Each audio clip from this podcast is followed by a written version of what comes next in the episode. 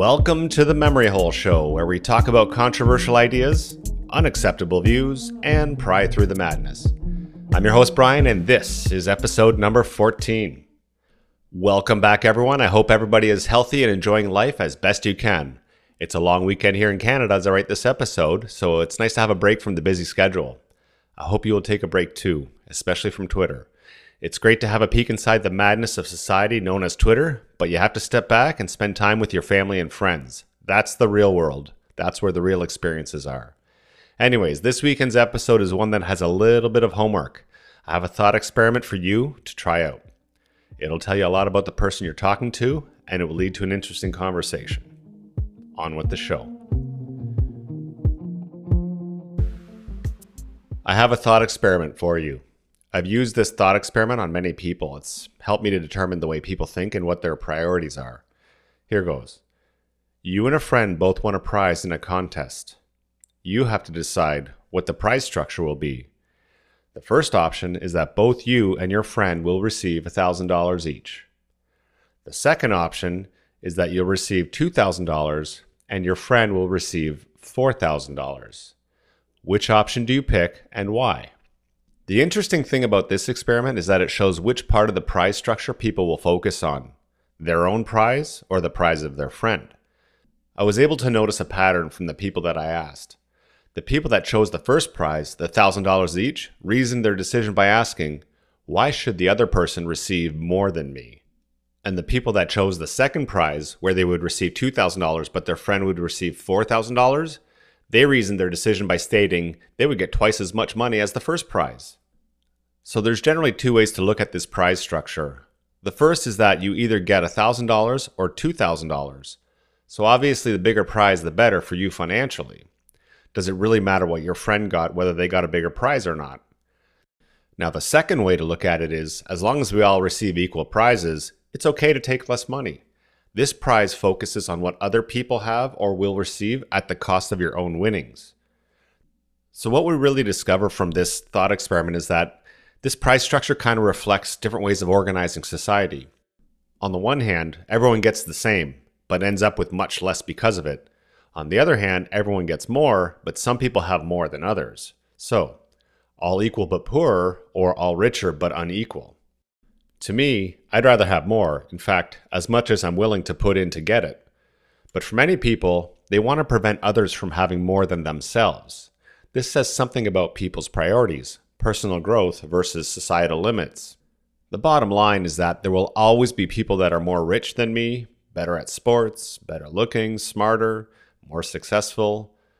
I could try to tear them down, live life with envy being my driving force. But what's the point? I don't care what other people have. The important lesson is to be a better version of yourself today compared to the version of yourself yesterday. Trying to be better than yourself should be the goal, not trying to bring others down. What's interesting about this question is the pattern that emerges when you start asking people. You should try it. When I asked people, I noticed a trend along political leanings and age groups. Between the left and the right and the old and the young, who do you think would pick which option?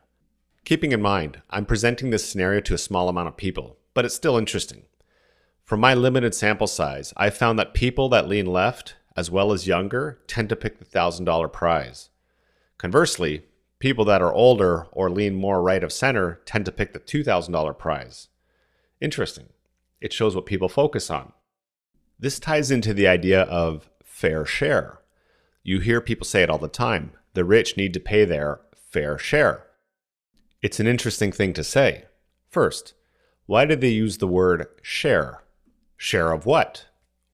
What they're referring to is all the money that's going around society. This statement implies that money belongs to society.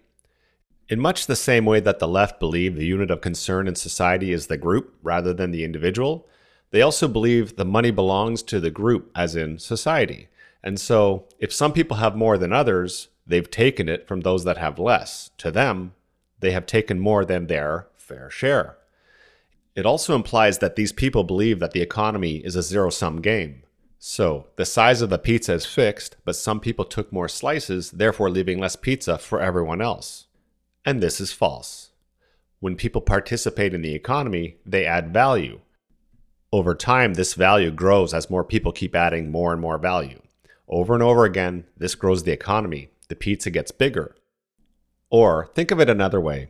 If there was a zero sum economy, then when the world only had 1 billion people, they would have been far richer. And now, with around 8 billion people, we would have roughly one eighth of the pizza. So we'd be significantly poorer. But we aren't. We are the richest generation that have ever lived. The rich are richer, but the poor are also richer.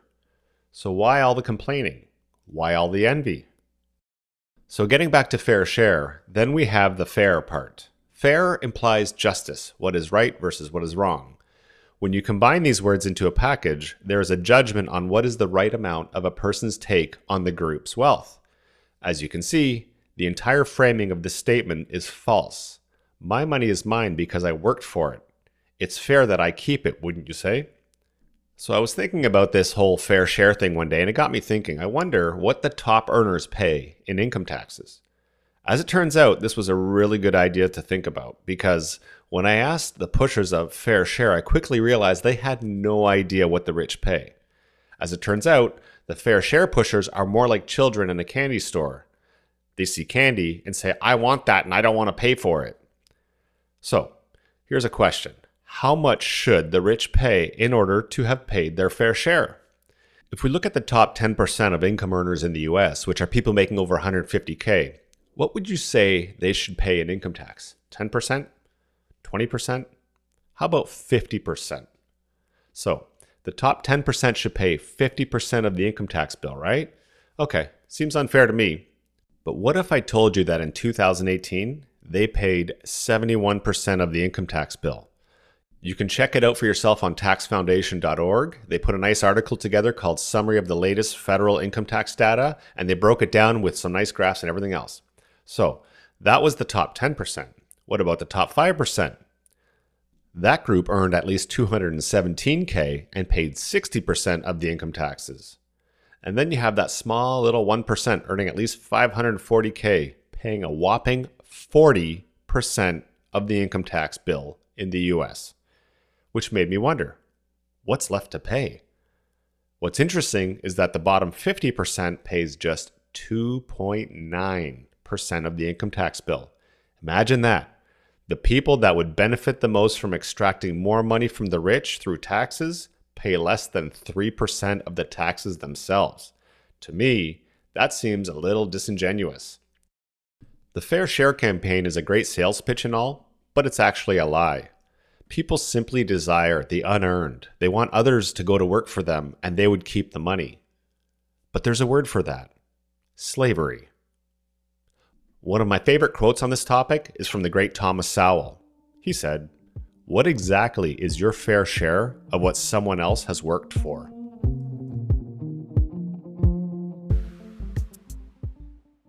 So I have to ask, were you surprised by those income tax percentages?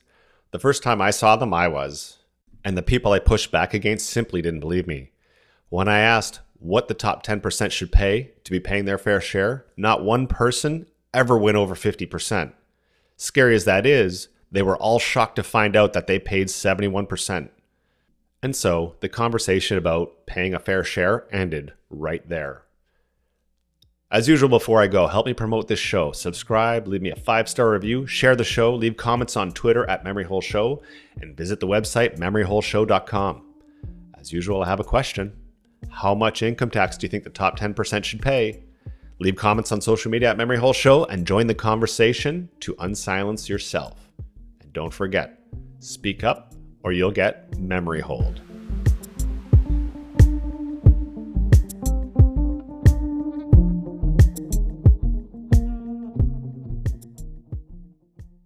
All content from MemoryHoleShow.com and the Memory Hole Show is for the purpose of entertainment and is presented solely as opinion.